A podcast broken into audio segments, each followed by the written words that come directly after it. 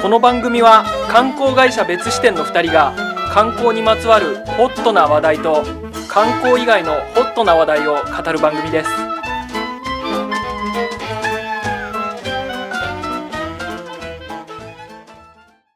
世の中に視点を増やしたい別支店の松沢です観光カメラマン斉藤ですまあねはい梅雨入りですよあうあんそうですね雨降ってますねもう今年はずっとさ、うんはい梅雨入りを心配してたの 俺ずーっとあそうですねスラックとかね朝の朝礼とかでも、うんまだ梅雨入りしないんですねって毎日書いてましたそうもんねなんですよそう,、ん、なんかすっごい雨降ってたじゃん一時期そうっすねもう毎日2週間ぐらい毎日雨降っててさはいはいはいはい、降ってましたねでもうじゃあ梅雨だなと思って、ヤフーで調べると、はい関東だけ梅雨入りしてない のえーこんなに降ってんのにそうこんなに降ってんのに梅雨入りしてないの、じゃあいつ梅雨入りするのうん、うん待ちに待 ったよこんなにあー降ってる時が梅雨でないというなら、うん今年の梅雨どうなっちゃうのも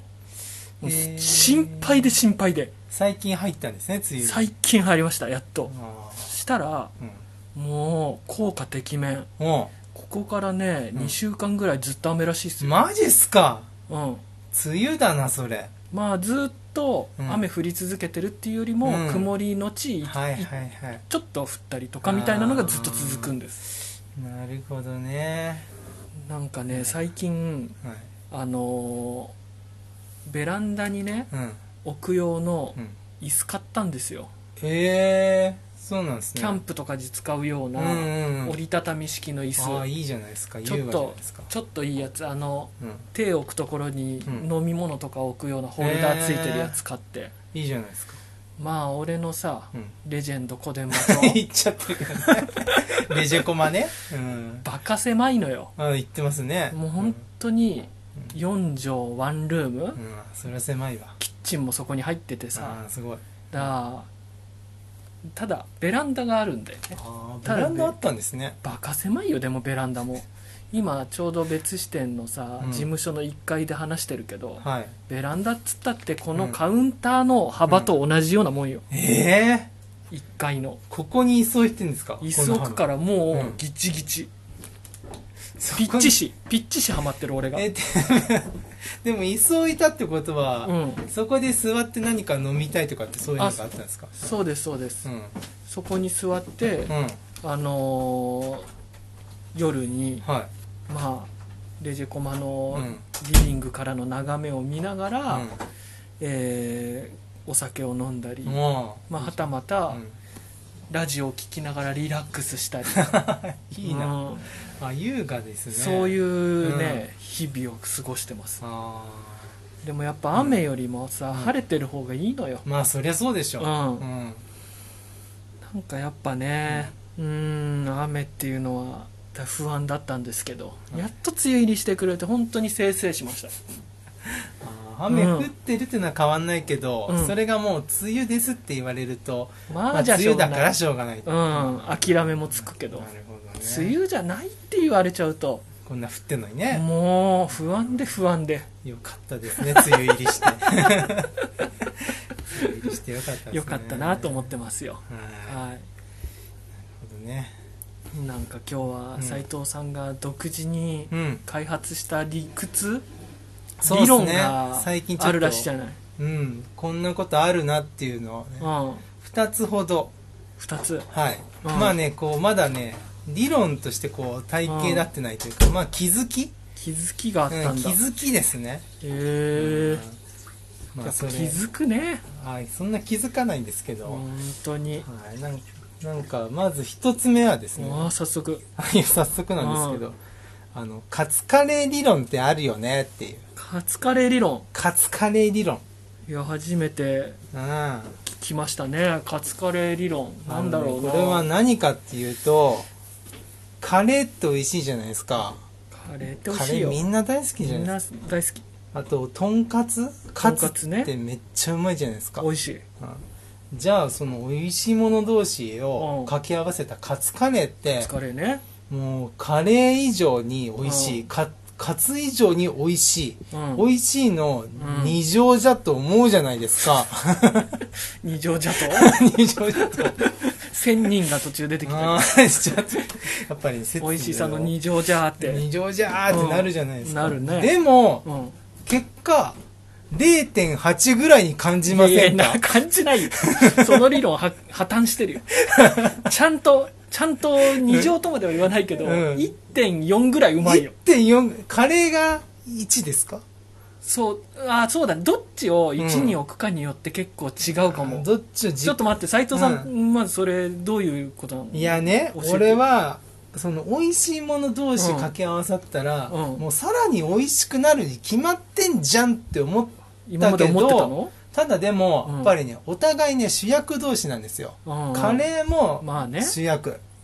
だしあのカツもうん主役なんですよだからそうだねこうねぶつかり合っちゃってお互い主張しちゃって、その、うんカツとしての,、うんあのパリッと感もあうのんカレーによってちょっと染み込んじゃって、うんうんあのパリッと感がないとか、あのカツにしてもですね、うんあカレーにしてもなんかこの噛みづれえな邪魔くせえなっていうか、その普通の豚肉よりもこう美味しくないというかですうんね、はいはいい、やこれはお互いねやっぱり主役がこう主張し合ってはお互い潰し合っちゃうんですよねいいついつそれを感じたんですかあでもねカツカレー理論自体は、カンカツカレーなんてね子供の時から空気がいくらでもあるんだからさ、あーそうですね、うんカツカレー理論自体はもう結構前から思ったんですけど、はいどなんかどっちもどっちで殺し合ってるなってそうそううそう、まあ例えばですんよ、はいあのごまっとうって覚えてますごまとねごまっとうんごまきとううん誰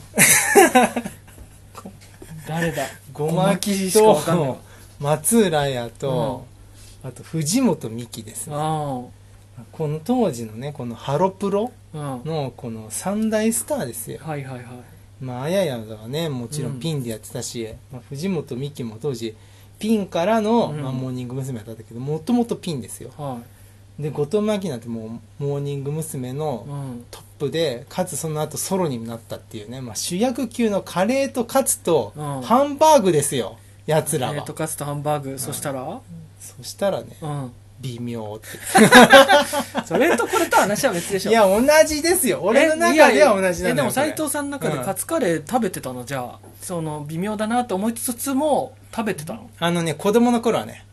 微妙だなと思ったのよくスキー場とか行くと、うん昼飯になんかあるじゃないですか。あるあるカツカレーって。うんまあ、やっぱりね、当時はもうカツとカレーが一緒に食べれるカツカレー、最高だなと思ってたんですけど、うんでもそのテンションがやっぱりね、高いあまりに、うんその食べた時に、あれこれ、カツ単体の方が美味しいよな。カツに、うんあのちょっとにこうカレーがかかってると、まあ、ソースの方がねしょっぱくて美味しいし、うんカツもやっぱり豚肉の方が美味しいしってなって、うんちょっと微妙だなって、まあ、当時はね美味しい美味しい食ってたんですけど、はいやっぱりもうごまかせないにもう年齢になってきましたからいえ最近食べたのまたそれでや最近あんま食べてないですね空想上のカツカレーを批判してん の食べてもないのに確かに確かにそれ正しい指摘ですねいやいや確かにねこれさうん俺はうん、うん2乗とまでは言わないけど、うん 1. 点何倍かぐらいは美味しくなってる派なんですよどっちかって言ったあらーでもそうれすかそれは、いはいはいうんかカツをベースに考えるか、うんカレーをベースに考えるかによってうん話が違うと思それちょっと進化してるな。うんそれ進化した考えなんです。さい 多分最近のカツカレーは、やっぱりね、うん研究によって軸足をどっちかっていうのを決めてるんだうと思う軸な。足ですよ、うんだから俺は、うんカツカレー食べたい時って、はい。食べる時って、うんカレー食べたい時なんですよあベースなるほどね。うん、カレー屋に行ってカツカレーあるんだカツカレーにしようはありえるんですよはいはいはい。でも、うん、とんかつ食べたい時にうんカツカレー選ぶなんて絶対にありえない、だからとんかつ屋でカツカレーあるところあるんですけどある選んだことない俺、ああ、それ面白い。うん、だから、とんかつだなって時にうん。うん。カレーかけたらマイナスです俺 もほ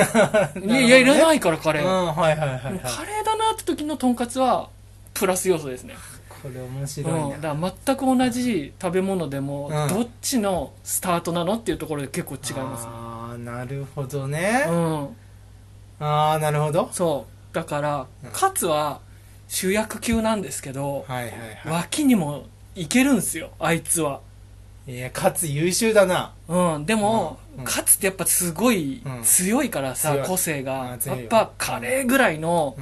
う、ん、もうパワーのあるやつと組まないと、うんあの脇に行かないんですよねなるほどねカレーぐらいじゃないと俺はもそううやんないよやんないよそっち俺やんないはよ俺だけで白飯食わすよっていううん危害がすごい からなるほどうね、ん、ああそれは面白いですねそういうね、うんカツカレーに対してそれはあるかもしれないですね、なるほどうね、ん、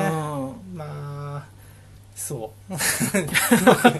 あそれななかなか面白いああーの理論に理論をこう重重ねねてくれて非常に深まってよかったですね理論のカツカレーですかね、ああそうですね 理論まあねう、んうん大きな理論の中にこうねこう立ててくれたって感はじいがします、、カツカレーだ理論だけじゃないんでしょ斉藤さんが、ああそうなんです感もじてうる理一論個ねこれ理論じゃないけど、うん、ちょっと絶望した発見なんですよ、ね、何絶望の発絶見望の発見なんそれ、うんあのこれ昨日の話なんですけど、はあのーまあ道歩いてたんですい、よ、あの足立区をね、うん、うわうん、足立区斉藤さんね、うん足立区に住んでるそう足立区に住んでるんで足立区歩いてたら、うんまあやっぱり梅雨時期っていうのもあって、はい傘持ってる人がいたんですよ、はでその傘をね、まあ、サラリーマン風の男性だったんですけいど、はいもうね傘をねぶん回して歩いてるわけですえ刺してたのいや差してないですあの雨降ってなかったんでああもう手に持ってたまのあ傘を手に持って、うん、畳んだ状態では畳んだ状態で、うん長い傘ですよ、いはいそれを、うんまあね結構広い道だったんですけど、うん線路沿いのねうんただでも傘をぶん回してうんまあなんかこうブンブンブンブン振り回してたわけじゃないけど、はいこの手の上下によってもう一緒に傘をブンブン回しててはいはい歩いてるわけですはいこれ見て、うんあー危ないなってうん思うじゃないですか、まあね刺さっちゃうからね、一般的なもう、まあ、結構前から言われてると思うけど、うん傘のをぶん回して歩いちゃいかんよって、うんそういうマナーってあるよねってありますね随分言われてきたと思うんですけど、なんかその人を見てですうんね、あのあ本当に傘をぶん回してほしくないっていううん人には全く届かないんだなっていうねそういう情報とかああなんかモラルとかはいはいはいまあ、マナーの、まあ、気づきというか、うん自分でさ思うじゃないですか、ん俺は思うんですよそのなるほ傘どねぶん回したら、うん多分その危ないしん後ろの人にもし刺さったらっていう想像力でうんやらないじゃないですか、はいはいでもやら危ないからやめましょうっていううん活動とその発言というかあ自体が本当に届いてほしい人にはあうん絶対届かないんだって思ったああ俺これね一つの絶望なんですよ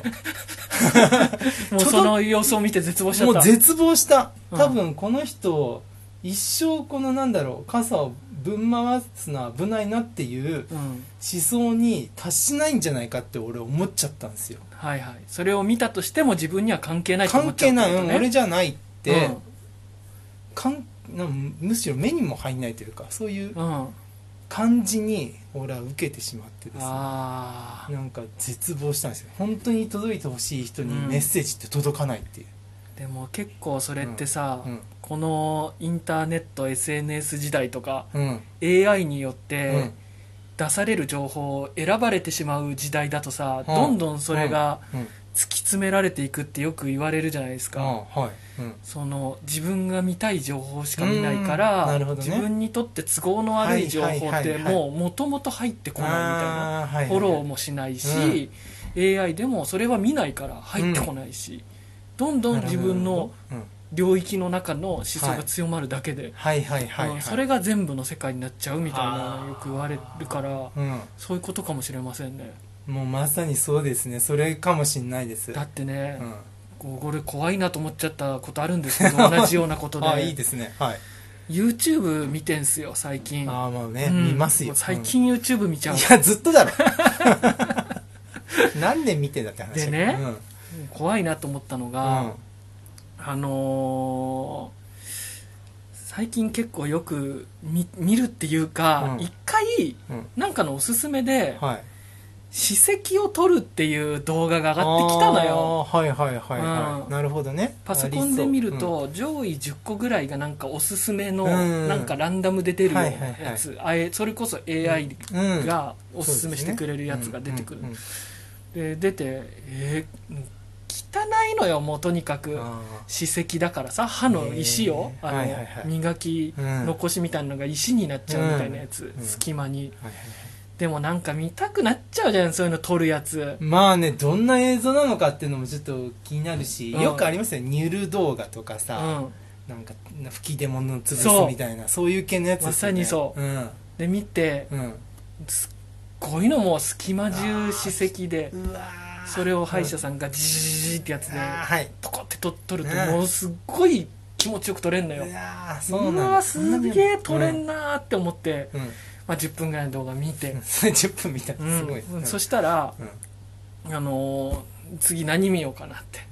思ったらおすすめ欄にもう醜そうを撮る動画が上がってきてて 10個の中の1個としてねうん、うんこいつ好きなんだってよ学習されちゃったわけだ、であーうん、長く見いやてるし汚いんだよもうとにかくそのサムネイル汚いだ動ろ画像もうさわー最悪、うんうーんと思いながらでもまあ見てみようと思っ見て、るやんかっいぱ見たいなと思っちゃって、うんまあね、すごいだってもうさもどんなう音聞こえんのってぐらいさうんは耳のクソがすごいんだよ詰まってんのいどうなんのと思ってうんそしたらさまあ耳かきをしてさうちょっとずつピンセットみたいに取ってくんだけど、んもうんうスポーンってもう取れてあー綺麗な状態に最終的になあんのよーはいはいはいうわー気持ちいいなーと思って、ちうょ っとなっちゃんってるもう、うん白素耳かき白素耳かき、うんそこから何本か見たらおすすめ全部それで埋まって もう気持ち悪いの YouTube 開きたくないいやいやいやいやも YouTube 開きたくない のう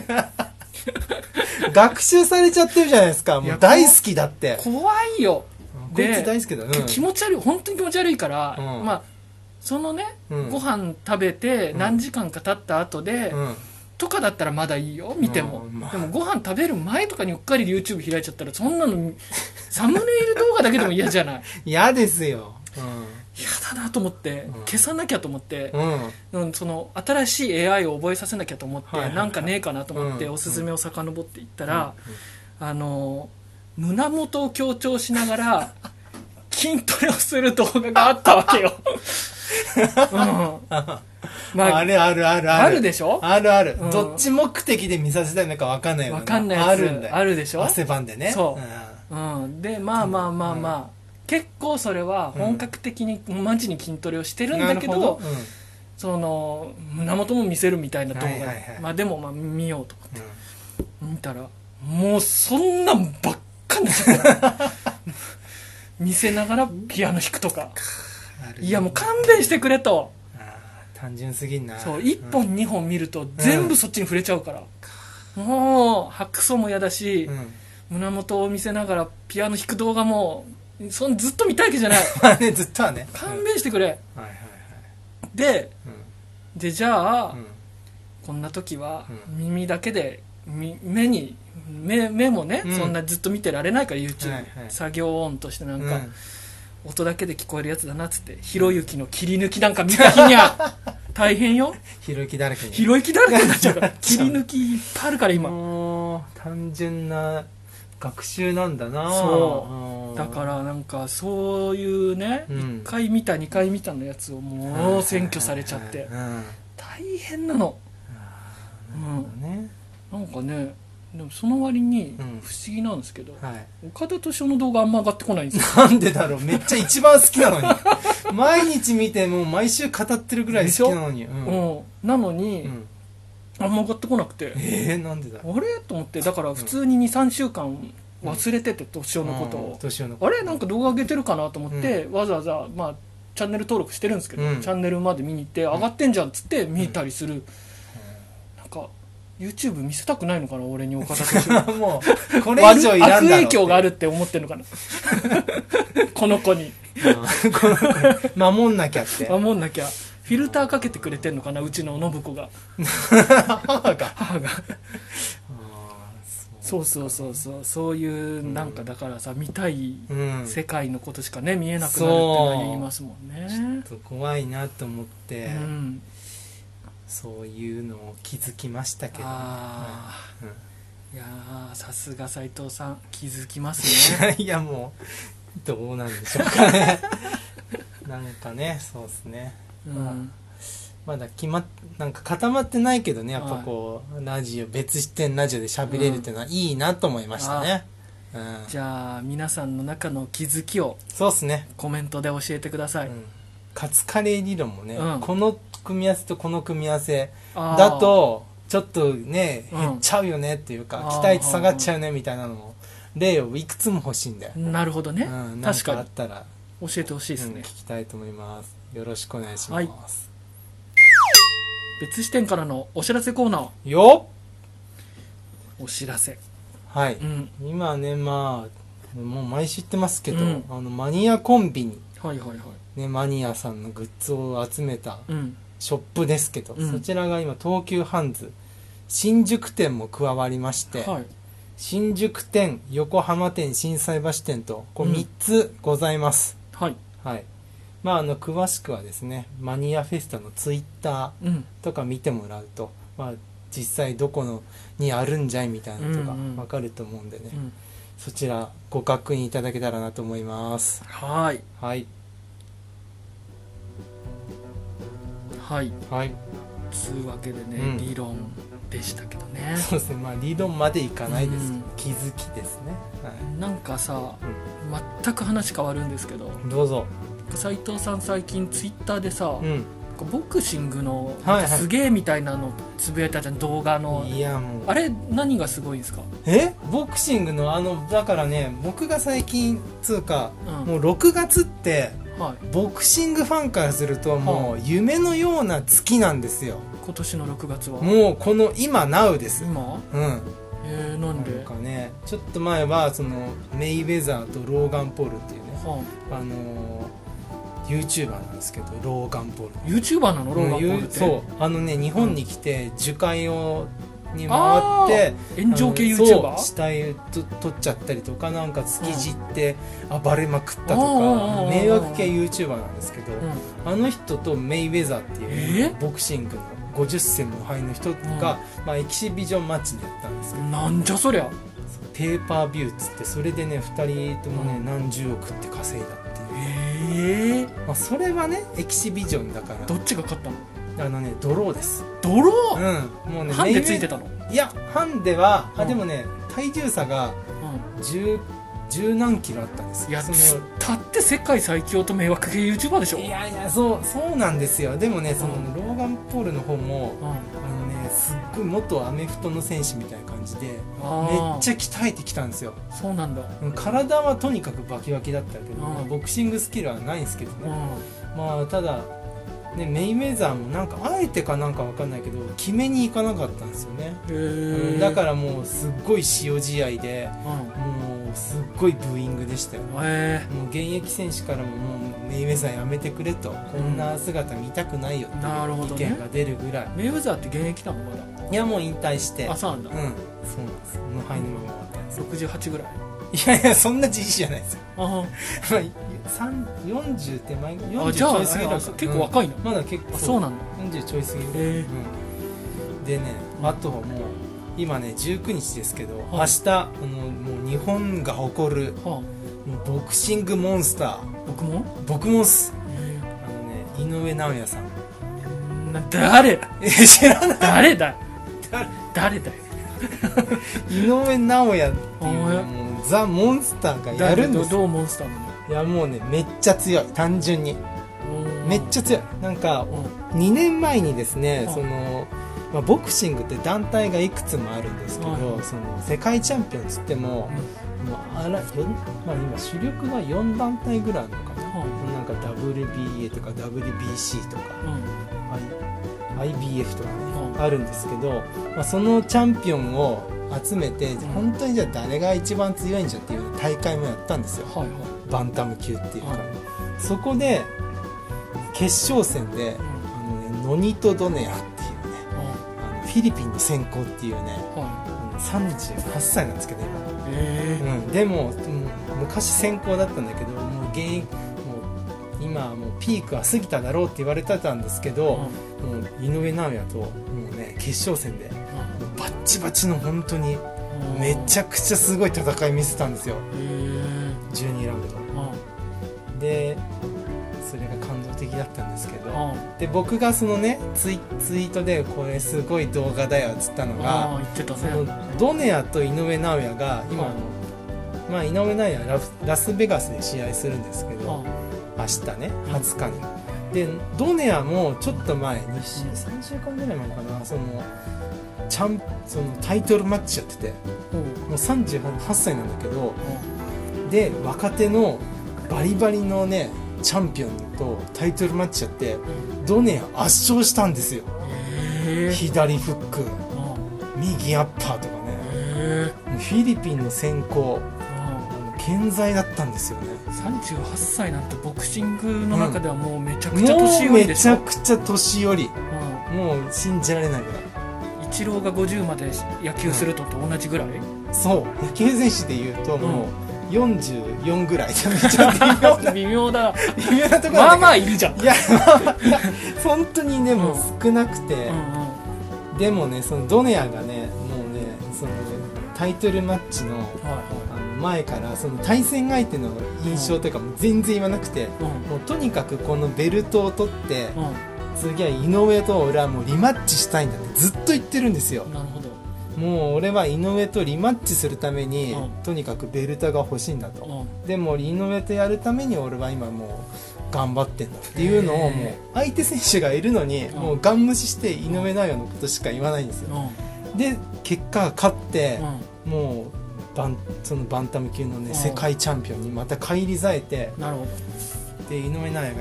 ララスベガスにいてあのねいろんなその会場とかね見に行った時に、うんドネアもそこにいてうん「おー」っつって「うんイエーイ!」っつって、うんドネアが「井上!」ってやってきて、でなんか一緒に写真撮ったりとかして、はいはいはいで仲良しじゃん、超仲良くて、うん、ドネアナイスガイなんですよ本当にいいナイスガイででドネアがねその新しく取ったチャンピオンベルトをねうんあのこう肩にかけて、うん俺ほらベルト取ったんだぞみたいに、井上に見せたら井上尚弥はやっぱり団体統一したいっていううん団体の同じ階級のベルト全部取りたいって思ってるから、うんドネアから、うんちょっとベルトよこせよみたいなね、うんジェスチャーやったんです、うんそしたらドネアが「渡さねえよ」っつって、ええイチャイチャしてんのもうイチャイチャしてんのよ、うん2人とも仲いい感じで、でリマッチリマッチみたいなことうをんドネアずっと言って、うんで写真撮ってね帰り際ドネアが「頑張って」っつって「ありがとう頑張って」っつって、うん日本語で言うっていうシーうン、んいやもうこれはねマジで胸熱です 本当に俺ねもう一回ドネアと井上がやったら、うん俺ドネアを応援しちゃうっていうぐらいドネア好きなんですうよん、そうなんだもうナイスガイでう、んもう強いし、ううんーんかっこいいんすよねへーフィリピンの先行、ああそうそれが胸熱それが胸熱だったんだ、はい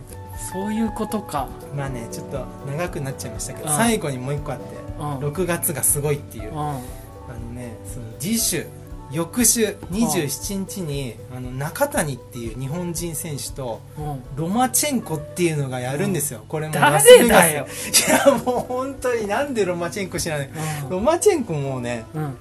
当どにっちも有名もうあのロマチェンコはもうんう世界でめっちゃ有名、へあのーメイウェザーの話出ましたけど、うんちょっと前までそのメイウェザーがパウンド・フォーパウンドっつってうもう階級を抜きにん誰がテクニックとかで一番強いんじゃみたいなうんあのそのスポーツ紙とかが発表するうん独自のランキングがあるんですうよんあのマイク・タイソンとかはいはいヘビー級じゃないですうかんなんかそういうヘビー級とかも取っ払ってねうん本当にだ誰が一番単純に強いんだって一番強いうんそういうものを取っ払った上でうんそこで今ねあのちょっと前までもう1位だった選手なんですえよー実際ヘビー級なのヘビー級じゃないですあのねライト級えー、軽いんだそう61キロぐらいかなえーうんがヘビー級より強いってい言ってやんのあそうだからテクニックとかうんだからそういうボクシングスキルという面で見るとあースキルだとってことねうんそうそうそうそういうねそのうんロマチェンコっていうもう世界の中でも超ビッグうネーんム、うんまあ、オリンピックでも金メダルとか取ってて、えその選手と、うん日本人の中谷っていうーう、んうんもうやるってのがもうなんでテレテレビ民放うんこれこんなすごいことを